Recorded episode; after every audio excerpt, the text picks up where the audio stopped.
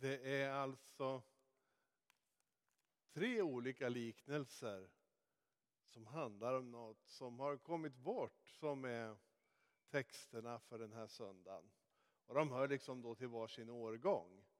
Men jag tänkte jag ska läsa två av dem.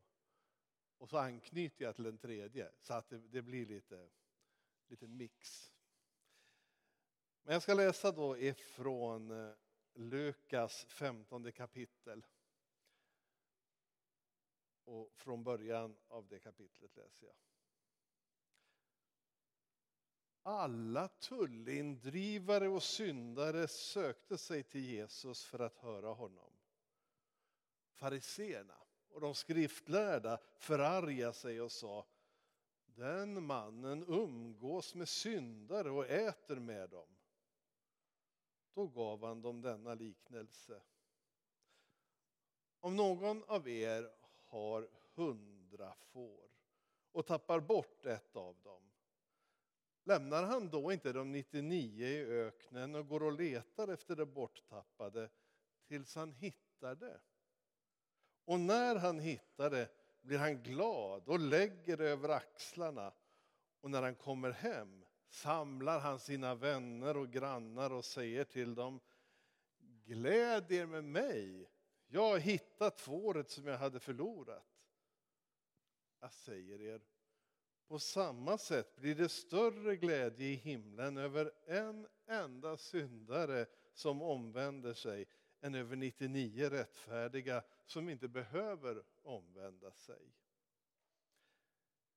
Eller om en kvinna har tio silvermynt och tappar bort ett av dem.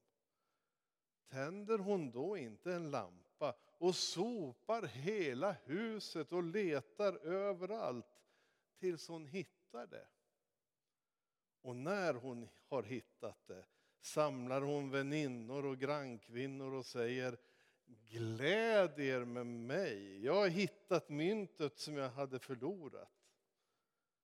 På samma sätt, säger jag er, gläder sig Guds änglar över en enda syndare som omvänder sig. Amen.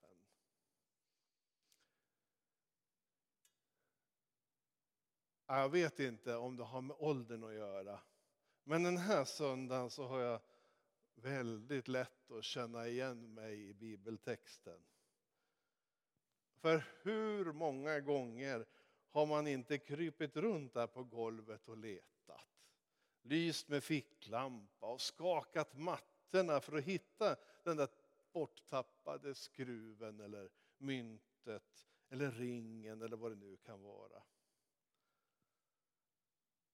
Och jag antar att det inte bara är jag som har letat efter ett bortsprunget barn på affären eller en, en hund som har smitit ut genom dörren.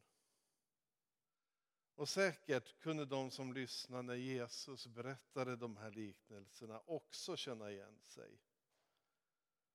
Han ville att de skulle inse hur självklart det är att man letar efter det som har kommit bort. Och att man, man blir glad när man hittar det. Det är ju faktiskt inget konstigt med det. Men nu var det ju fariseerna och skriftlärda som Jesus diskuterade med. Och de hade ännu en gång gjort klart för Jesus hur olämpligt det var att han umgicks med syndare och de som inte levde rätt och rättfärdigt. Fariséerna och skriftlärda tyckte nog att Jesus borde hålla sig lite mer till dem istället. Men nu var det ju så att Jesus hade ett annat förhållningssätt. Och för att förklara det och för att förklara hurdan Gud är så berättar han de här två liknelserna plus den där tredje. Den som vi brukar kalla för liknelsen om den förlorade sonen. Men egentligen så är det väl ganska osannolika liknelser som Jesus berättar. Åtminstone den där första jag läste, den om herden med de hundra fåren. För ingen vettig herde lämnar väl 99 får ensamma i öknen för att leta efter det där enda som har kommit på avvägar. Men ändå är det just det som herden gör. Och han letar och letar och letar ända tills han hittar det. Den andra liknelsen har en kvinna i huvudrollen som precis som herden får visa på hurdan Gud är. Förmodligen har hon det inte så särskilt gott ställt. För hennes enda besparingar det är de här tio silvermynten. Och ett silvermynt, ja, det var faktiskt inte mer än en dagslön ungefär. Så för kvinnan så hade varje silvermynt oändligt värde och var viktigt för henne. Och när, och när hon tappar bort det, ja då är det inget att välja på utan då, då måste hon bara leta tills hon hittar det. Och så säger de här liknelserna oss att på samma sätt som det bortsprungna fåret var så viktigt för herden och myntet så värdefullt för kvinnan. På samma sätt har varje människa ett oändligt värde för Gud. Och det gäller verkligen alla människor. Gud gör inte åtskillnad. Och när någon kommit vilse i livet, ja, då väntar inte Gud passivt. Det är som om Gud längtar efter och söker som allra mest den som kommit bort från honom. Gud söker och Gud söker till dess att han finner.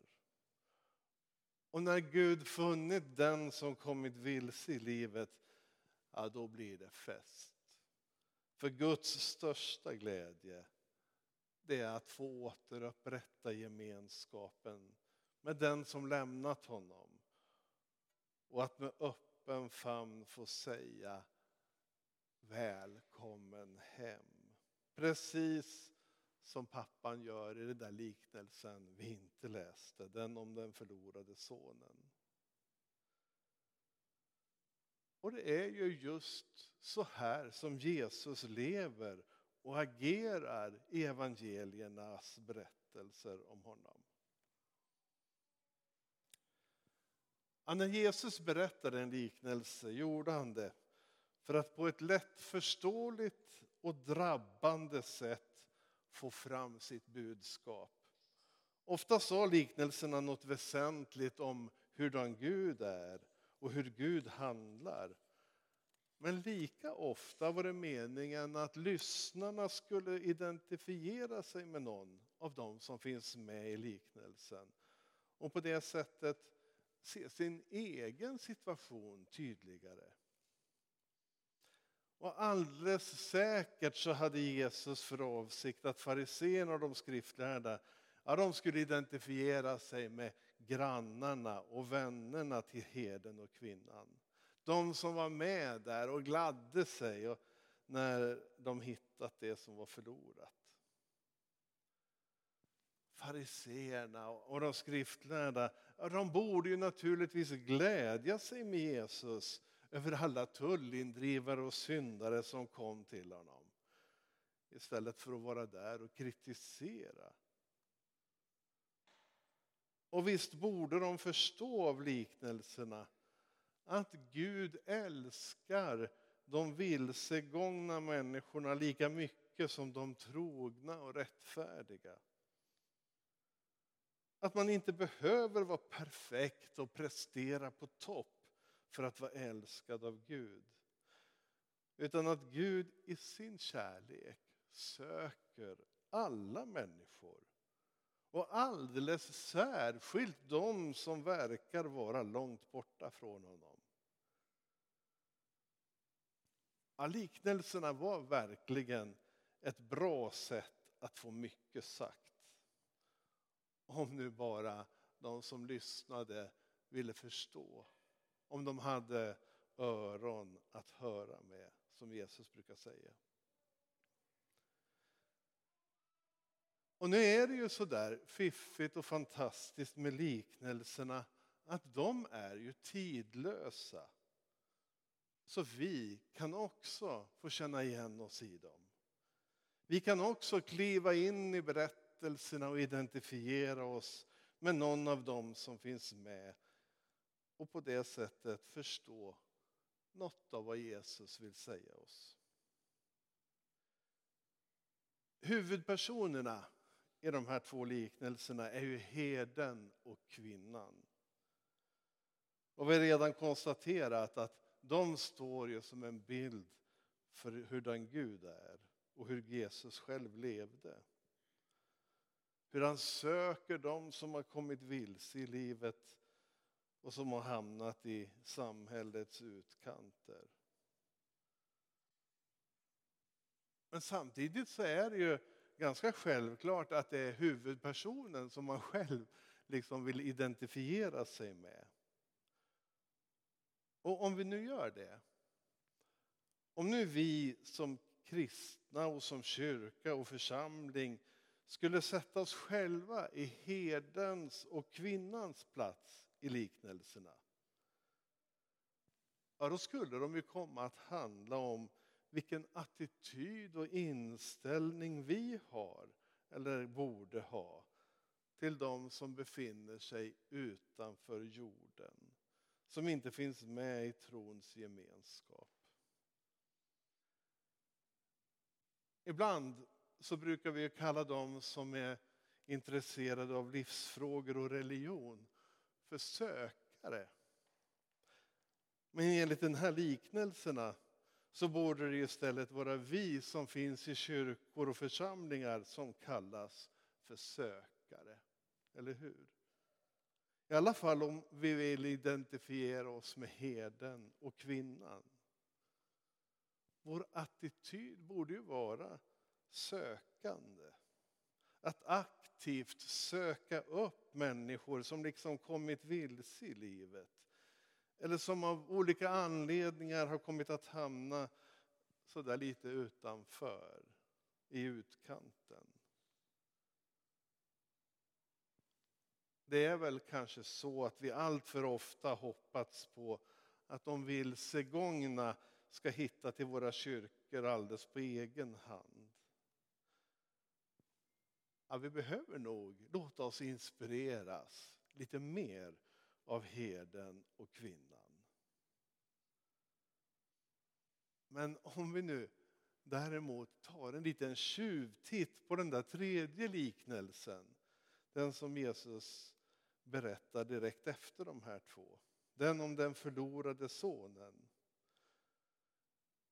Ja, då ger ju pappan där en annan bild av Gud och en annan förebild för oss som kyrka och församling.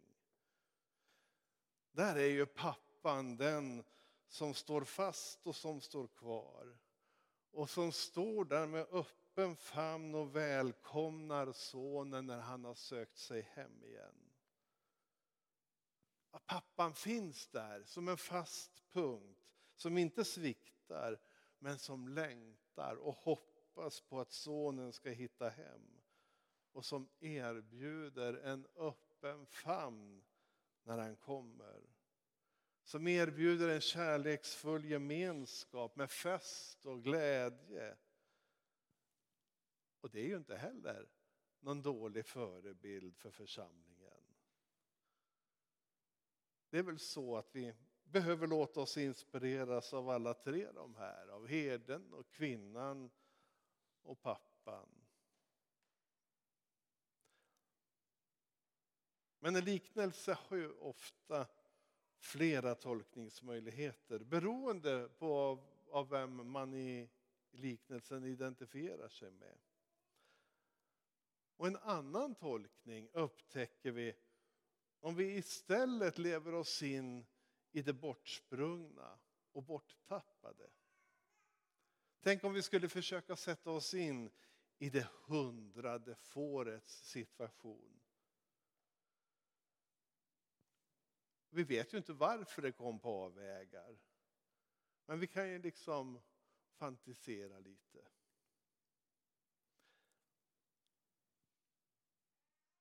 Kanske var det så med det här fåret som det ibland är med oss. Kanske är det så att man, man vill vara som det bortsprungna fåret. Man vill inte gå i flock. Man vill inte låta andra styra vad man ska göra i livet.